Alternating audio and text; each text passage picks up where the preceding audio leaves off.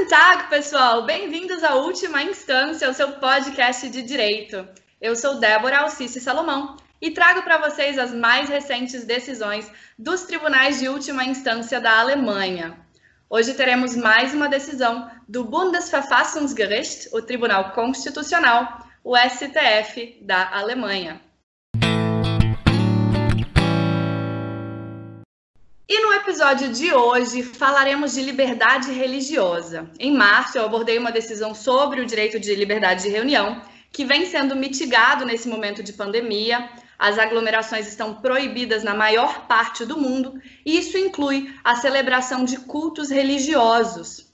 Acontece que essas celebrações refletem o exercício não só do direito de reunião pacífica, mas principalmente da liberdade religiosa, que é um direito fundamental protegido tanto pela Constituição alemã quanto pela Constituição brasileira e presente no artigo 18 da Declaração Universal dos Direitos Humanos. Apesar dessa garantia, né, muitas igrejas estão fechadas e transmitindo seus cultos, suas missas pelas redes sociais. Outras tantas, apesar da pandemia e do perigo ao direito à saúde e à vida, estão abertas.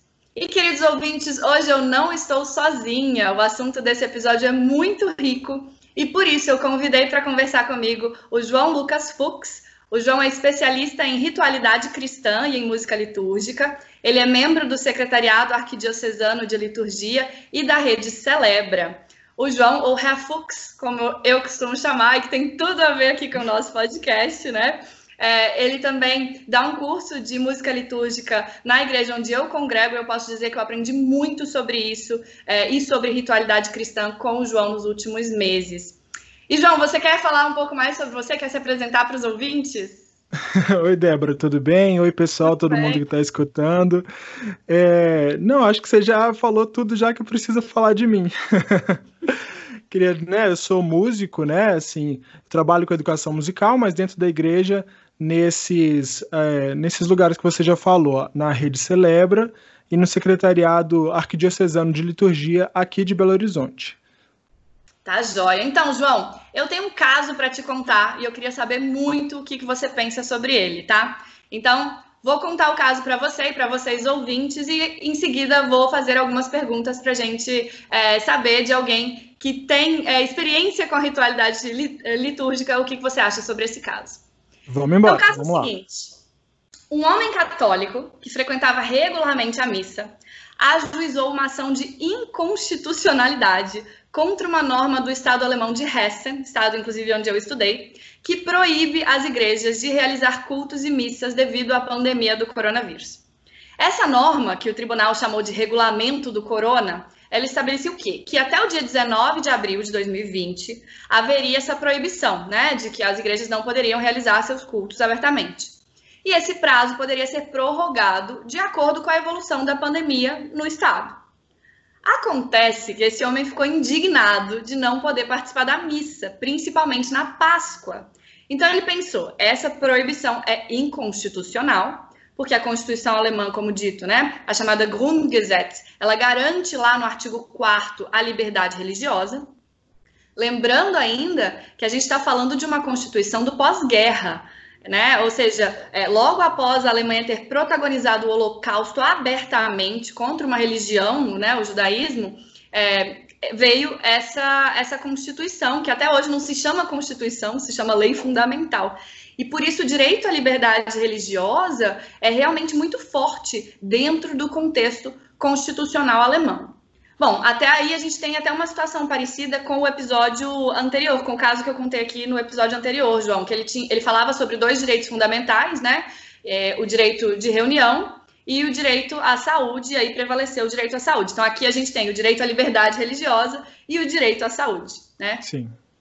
Bom, aquele católico, ele queria uma tutela antecipada para poder celebrar a Páscoa e participar da Santa Missa. Então, ele queria que antes mesmo do tribunal resolver a questão é, por completo, resolver sobre a constitucionalidade ou não, ele queria já poder ir à missa, tá? E aí ele se referiu às declarações do Concílio Vaticano II e do Catecismo da Igreja Católica para explicar que a celebração da missa é para os católicos a celebração da Eucaristia.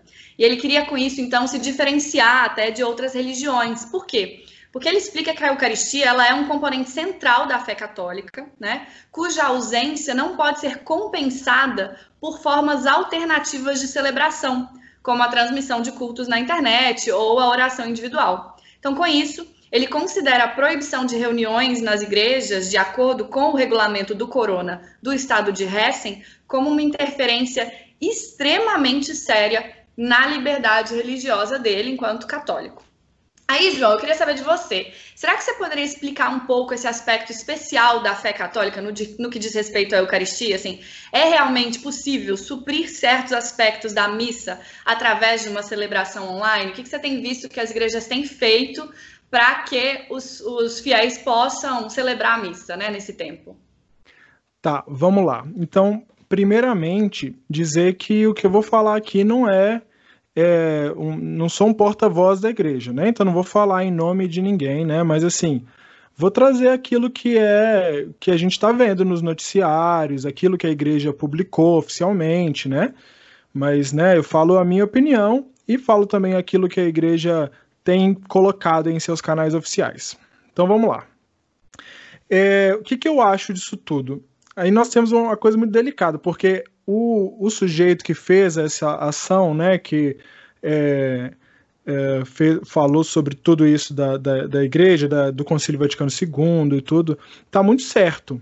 É, o que ele falou tá certo. Essa, esses, esse caráter da fé católica, não só na celebração eucarística, de fato, no Concílio Vaticano II temos esse, essa viradinha de chave, de perceber que realmente não tem como a gente alcançar todo aquilo, aquilo que é proposto para que alcancemos, sem a corporeidade, sem a, a participação ativa do povo, né?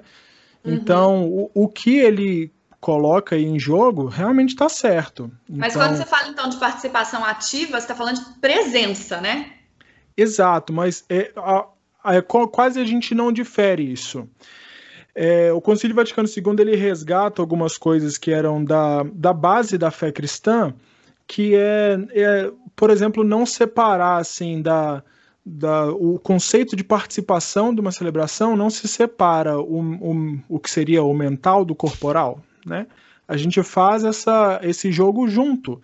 Então, é, por isso que, é, que o Concílio Vaticano traz essa ideia da participação ativa, sendo presença do povo. Tanto é que acho que o que ficou mais marcado assim na história da igreja dessa revolução litúrgica, que é o, que, o nome que a gente dá, é, foi a mudança no missal, né, no documento que se usa para se fazer o ritual da celebração eucarística e de vários outros. No missal, antes do Concílio Vaticano II, antes desse, dessa revolução da liturgia, se falava quando o sacerdote, o presbítero, estiver pronto, começa-se a celebração. É, e aí, depois do Concílio Vaticano II, então, depois dessa constituição sobre a Sagrada Liturgia ser é, promulgada, ser, ser colocada é, oficialmente, é, o missal vem com a indicação: depois que o povo estiver pronto, começa-se a celebração. Então, Olha, é uma mudança, mudança de perspectiva. Com certeza, né? Então você tira total da da centralidade ali, de que o que você precisa para ter celebração antes? Um padre, um ministro ordenado. A partir uhum. então da, do Concílio Vaticano II, você precisa do povo. A missa se faz com o povo. Tem no missal tem uma exceção, uma página dele assim que quase que está sendo arrancada já, de que fala sobre a possibilidade de se rezar, de celebrar a missa com duas pessoas, mas nunca com uma só, mas que com duas ou mais é possível. Tem a fórmula no é. missal. Mas a, a, questão, a questão do nosso autor aqui dizia muito respeito à Eucaristia, né? Ou seja, é, para nós é, católicos é muito importante comungar, né? Ir ali e, e celebrar aquele rito é, da Eucaristia, coisa que, claro, de casa ele não tem como fazer, né? Então, é, além, acho que além dessa questão de que precisamos das pessoas para ter a missa, é, ele coloca, ele se centra muito na Eucaristia, né? É, eu acho que é, essa é a questão, sabe? Quando eu estava lendo é, esse texto que você mandou, eu ficava vendo e falando, nossa, a, as intenções eles são muito boas é, ao falar isso tudo, sabe? Dizer que, poxa, realmente não é a mesma coisa, eu preciso estar ali, eu preciso estar presente, preciso pegar, preciso comer, no sentido da comunhão, né? Preciso comungar para poder participar. É, mas é, talvez ele tenha, porque né, ali no momento ele precisava de falar alguma coisa em específico, mas a gente poderia abrir para mais. Mas sim, de fato, ele está falando só ali da, da, Eucaristia.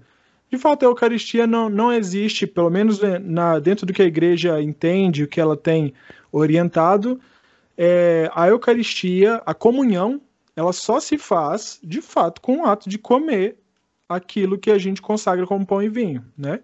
Então, o conceito de, entre aspas, comunhão espiritual não uhum. não existe, não está aí presente em nenhum documento da igreja, não está é, não foi não foi orientado assim em nenhum lugar, né? O conceito de comunhão espiritual, de, de fazer algo que, que substitua a comunhão física, vamos dizer assim.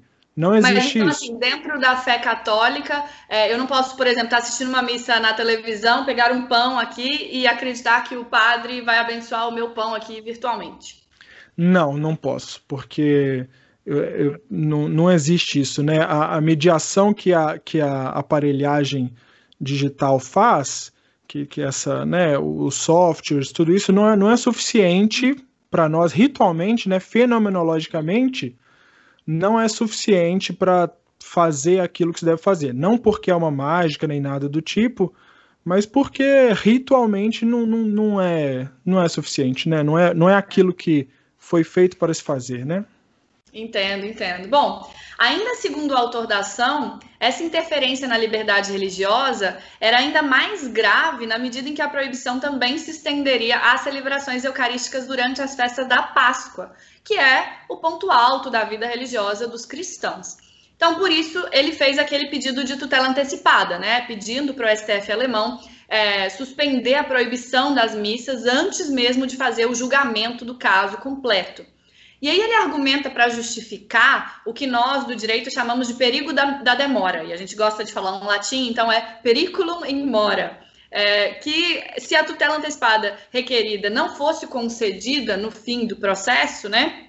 Mas, mas no fim do processo a ação é, tivesse êxito, né? Ou seja, ele não tivesse podido ir à missa na Páscoa, mas aí passado um tempo o STF vai, julga aquela ação e realmente é, acha que aquele que o regulamento do corona é inconstitucional, as consequências teriam sido extremamente graves e mais irreversíveis, né? Já que ele teria sido privado daquilo que era mais importante no exercício da sua liberdade religiosa durante a Páscoa.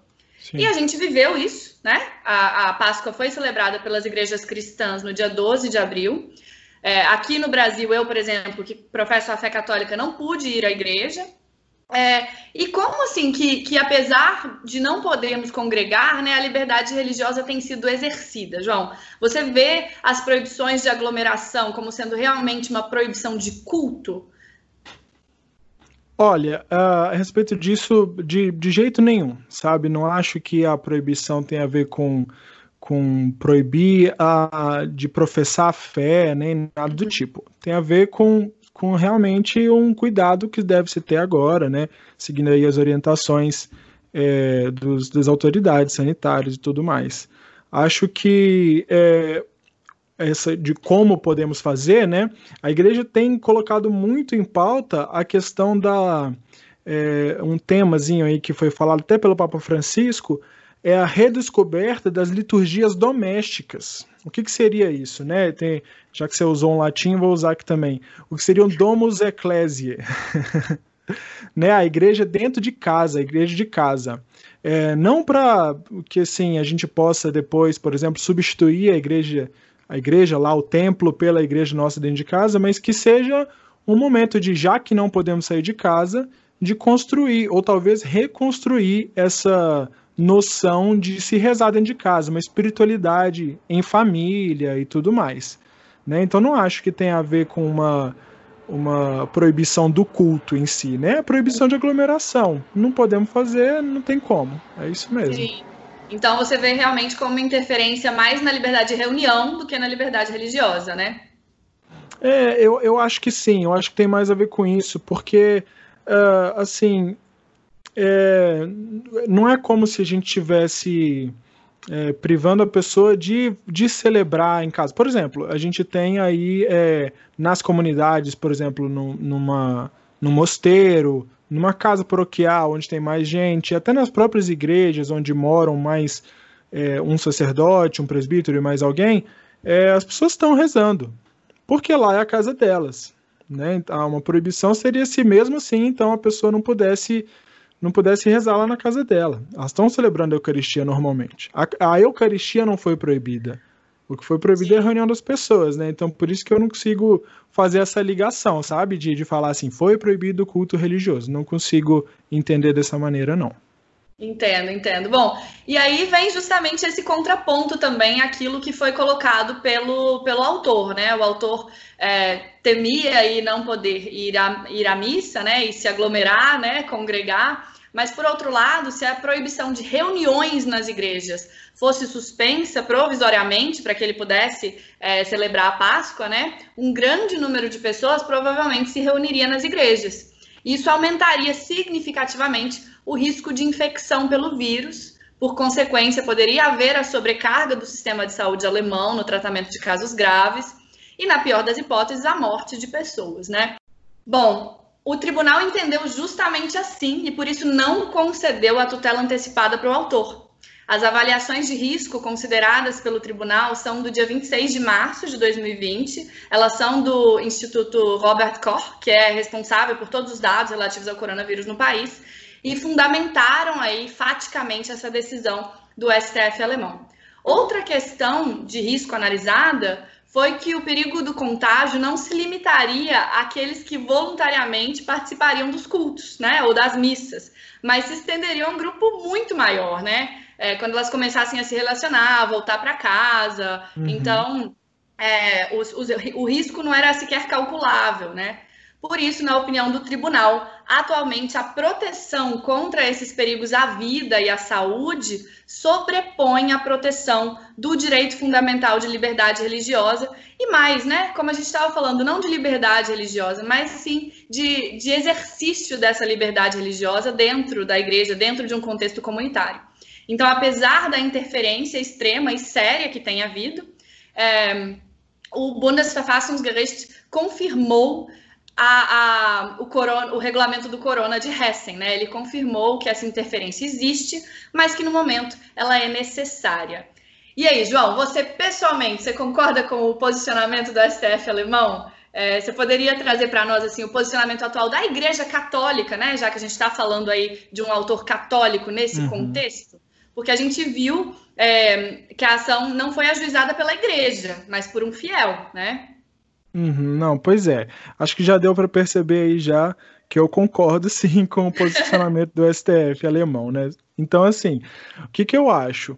É, a igreja percebe que isso é, é danoso, sabe? É, assim, por exemplo, acho que dá para fazer uma associação com, com outras áreas, com a economia, por exemplo, que sim, vai ter um, um, um, um baque, sabe? Claro, com certeza. A gente sabe dos danos que vai que vão acontecer. O Papa Francisco falou sobre isso, falou assim: olha, estamos num momento muito delicado para a igreja, um momento perigoso, em que pode se ter, inclusive, vários abusos litúrgicos, né? De eh, você imagine, todas as paróquias agora do mundo estão transmitindo celebrações online. Sabe-se lá como estão fazendo isso, com que qualidade, com que é, reflexão, né? Então, Sim. com certeza, é, é um, um, um, problema, vamos dizer assim, né? A igreja entende a dificuldade disso tudo, entende a dificuldade uh, da, da fé das pessoas, entende que é, é um, um, um, buraco que se cria, né? Entre o que a gente chama de mãe igreja, né? A, a Santa Sé que está ali, assim, que sempre disse, olha, qualquer coisa recorra a nós, né? No quesito de celebrações, liturgicamente falando e tal. E agora tem esse buraco. Então a igreja entende.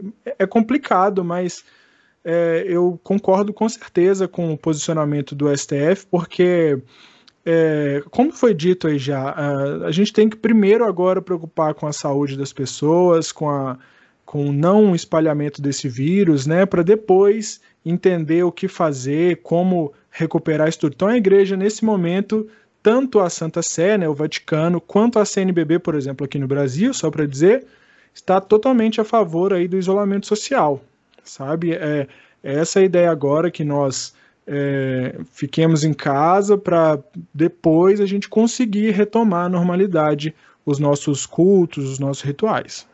Sim, e, e não é uma coisa permanente, né? É uma coisa temporária. Exatamente. Então, é, o tribunal, inclusive, esclareceu justamente isso, né? Ele falou, olha, o prazo do regulamento do corona, ele iria até 19 de abril de 2020 e ele ia ser atualizado de acordo com os novos desenvolvimentos da pandemia, com aquilo que o Robert Koch Institute é, diria sobre os novos dados, né?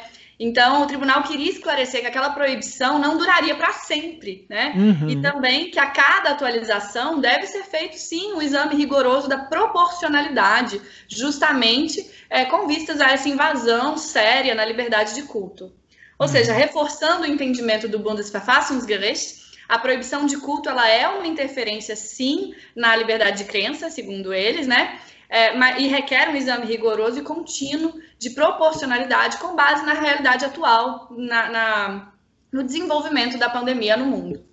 Então, o tribunal concluiu que é, a decisão dizendo que o mesmo se aplica a outras comunidades religiosas afetadas pela proibição de reuniões. Então, o tribunal não, não, não se ateve apenas à questão da Eucaristia, né? Porque mesmo sem a questão eucarística, para elas a reunião comum, né, dos seus crentes, a congregação, também é um componente central da fé. Então, aí no dia 10 de abril de 2020, dois dias antes da Páscoa, o STF alemão rejeitou o pedido de tutela antecipada desse católico que tanto queria participar da missa. E, gente, aqui no Brasil, é, o cenário das proibições de aglomeração é bem parecido, né? Como o João falou aí também, explicou o que, que tem sido é, colocado até pela CNBB. E eu queria lembrar vocês aqui que o artigo 5 da Constituição garante a liberdade religiosa, dizendo lá no inciso 6 que é inviolável a liberdade de consciência e de crença, sendo assegurado livre exercício dos cultos religiosos né? E garante também a proteção dos locais de cultos e as suas liturgias. Olha só, tem a palavra liturgia na Constituição, hein, João? Chique demais, menina, tá vendo? Não é? Mas logo em seguida, no artigo 6 é, temos ali o direito à saúde, né? E o artigo 196 estabelece ainda que a saúde é direito de todos e dever do Estado. Né? Então, a gente tem aqui é, um, uma, uma disposição constitucional que diz que o Estado tem que garantir isso para nós, ele tem que garantir, mediante políticas sociais e econômicas, né, a saúde, visando a redução do risco de doenças e outros agravos é, ao acesso igualitário à saúde. Então, as medidas políticas para conter o contágio são constitucionais, tanto na Alemanha quanto no Brasil, ainda que momentaneamente a liberdade religiosa é, e a liturgia né, em si uhum. tenha sido afetada em prol de outros direitos fundamentais também importantes. Né? Então, cabe a nós, crentes de qualquer religião, buscar a prática da nossa fé de uma maneira que nos for possível nesse cenário. O João até já pontuou aí, né, o quanto que isso é importante, assim, voltar com essa prática da oração em família. Uhum. Inclusive, João, queria deixar aqui agora aberto para você, se você tiver alguma dica, alguma sugestão para nós sobre como praticar a nossa fé e talvez até melhorar a nossa espiritualidade nesse tempo, né? É, uhum. e, e concluir aqui o nosso episódio com mais positividade. É, pois é, vamos lá, né? Para não ficar só nesse clima assim de proibição, de, de, proibição, de não poder é. rezar, pelo amor de Deus. Vamos lá. É, então, o que, que eu acho? É, primeira coisa, para resumir, é assim: é, o, a intenção do autor para falar isso tudo foi muito boa, porque de fato a, a, a, ritualidade ela precisa de todos esses elementos, do encontro com as pessoas, de trazer a vida das pessoas para dentro, de rezar, né? ou seja, de comer o pão, de beber do vinho, é, de, de se molhar na água para se falar do rito do batismo, de tudo isso, sabe? precisa do corpo, precisa, de fato. Mas não é assim que a gente vai conseguir vencer aí essa, essa pandemia. A gente precisa agora, no momento, ficar em casa. E para isso, é, não só aqui no Brasil, é, a, a, Santa Sé, o Vaticano, o Vaticano tem aí é, vários é, roteiros disponíveis aí para se celebrar em casa, instruções, é, promovendo a piedade popular das pessoas. que as pessoas possam rezar com suas, é, com suas devoções, para que a gente consiga manter viva a fé do povo, né? É, falando aqui mais especificamente da CNBB, da, ou seja, da instituição da Igreja Católica aqui no Brasil, né? É, a CNBB tem disponibilizado vários roteiros para se celebrar em casa. Uh, então, todos os domingos agora, nós já temos aí é, os roteiros já prontos. Acho que o do terceiro domingo da Páscoa já está pronto, está no site da CNBB. No site das arquidioceses também, em tese, já estão todos aí disponíveis. É, nós aqui do secretariado aqui de Belo Horizonte estamos trabalhando junto com a equipe da CNBB na produção desses roteiros, então a gente tenta fazer de maneira mais completa possível, ao mesmo tempo simples para que todo mundo possa fazer em casa, né? É, e é isso, eu acho que o recado é esse, a gente tentar deixar vivo agora a nossa experiência em família, rezar junto, sentar junto para conversar um pouco, manter viva essa, essa convivência familiar, né? Eu acho que talvez seja essa a palavra, para tentar manter viva a fé e a, e a prática da ritualidade, que a gente consiga pelo menos manter a prática da convivência, da conversa em família, porque basicamente é disso que se trata o, o rito cristão. Né? Então, é, participar da celebração online, é, a gente teria que tirar essa palavrinha participar. A gente assiste a celebração online, serve para muita coisa, para a gente poder uh, enriquecer talvez o nosso, sabe, consolar, confortar, é, trazer é, bons pensamentos, para ajudar é, às vezes uma pessoa que está se sentindo sozinha, para manter um vínculo com a comunidade, com a paróquia, é muito importante. Eu sou a favor das pessoas assistirem, mas que quando vamos falar de participar da liturgia, que a gente faça em casa. Então, talvez a minha minha maior dica é essa, que a gente possa celebrar em casa. Se não for rezar o rito completo, como está proposto aí nos canais da CNBB, do Vaticano, que se faça pelo menos uma convivência em casa, reza alguma coisa que sabe, reza as piedades populares, ou o ofício divino das comunidades, oração da igreja, liturgia das horas. Essa aí talvez seja a minha dica aí. Ai, muito obrigada, João. Muito legal, muito bonito. Eu espero que as pessoas realmente resgatem isso dentro das famílias, assim, tenham é. a família quase como que primeira igreja, né? E, João, deixa eu te contar uma coisa. Eu também Diga. tenho um rito aqui no podcast, sabia? Ai, meu Deus. Diga. Eu tenho um é? rito toda vez que eu trago convidados aqui. Tem uma tradição do Última Instância. Socorro. Que é a de dizer o nome do tribunal que protagoniza o podcast. Jamais, é impossível. E aqui, ó, geralmente é o Bundesgerichtshof, né, o BGH, quem é ouvinte assíduo sabe disso, mas você deu azar, João. E o nome do STF alemão, que eu gostaria que você tentasse pronunciar, tem 24 letras, das quais 7 são vogais. Deus e eu vou dizer uma vez e você repete, tá bom? Vamos lá. Fechou. Coragem, Fechou. João. É assim que eu tenho coragem. É isso, eu tenho muita coragem, gente. Vamos coragem. lá. Então eu vou falar e você repete, é só isso. Bundesverfassungsgericht. Bundesverfassungsgericht. Meu Deus, esse R do Herr Fuchs Não, é nato, né? Entendeu? É porque é descendência alemã, entendeu?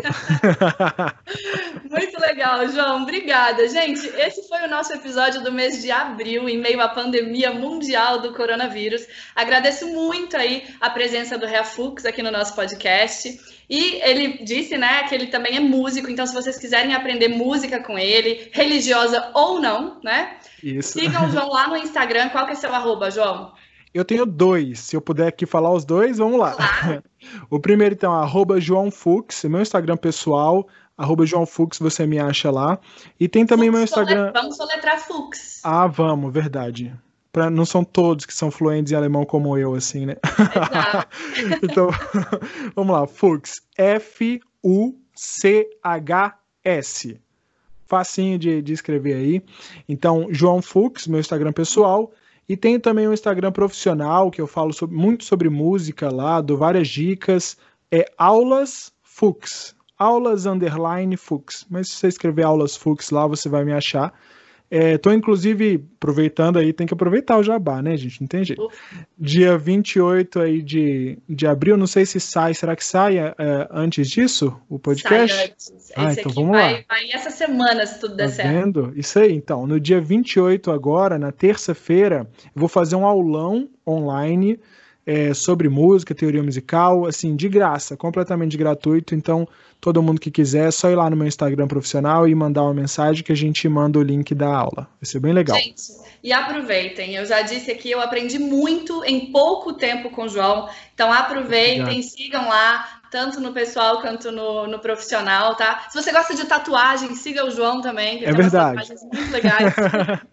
e vocês sabem também que se quiser falar comigo, se quiser comentar essa decisão, pode me mandar uma mensagem no Instagram, que é @salomãodébora. Débora tem H no final. Fiquem com a música do tio Moisés e a vida hören!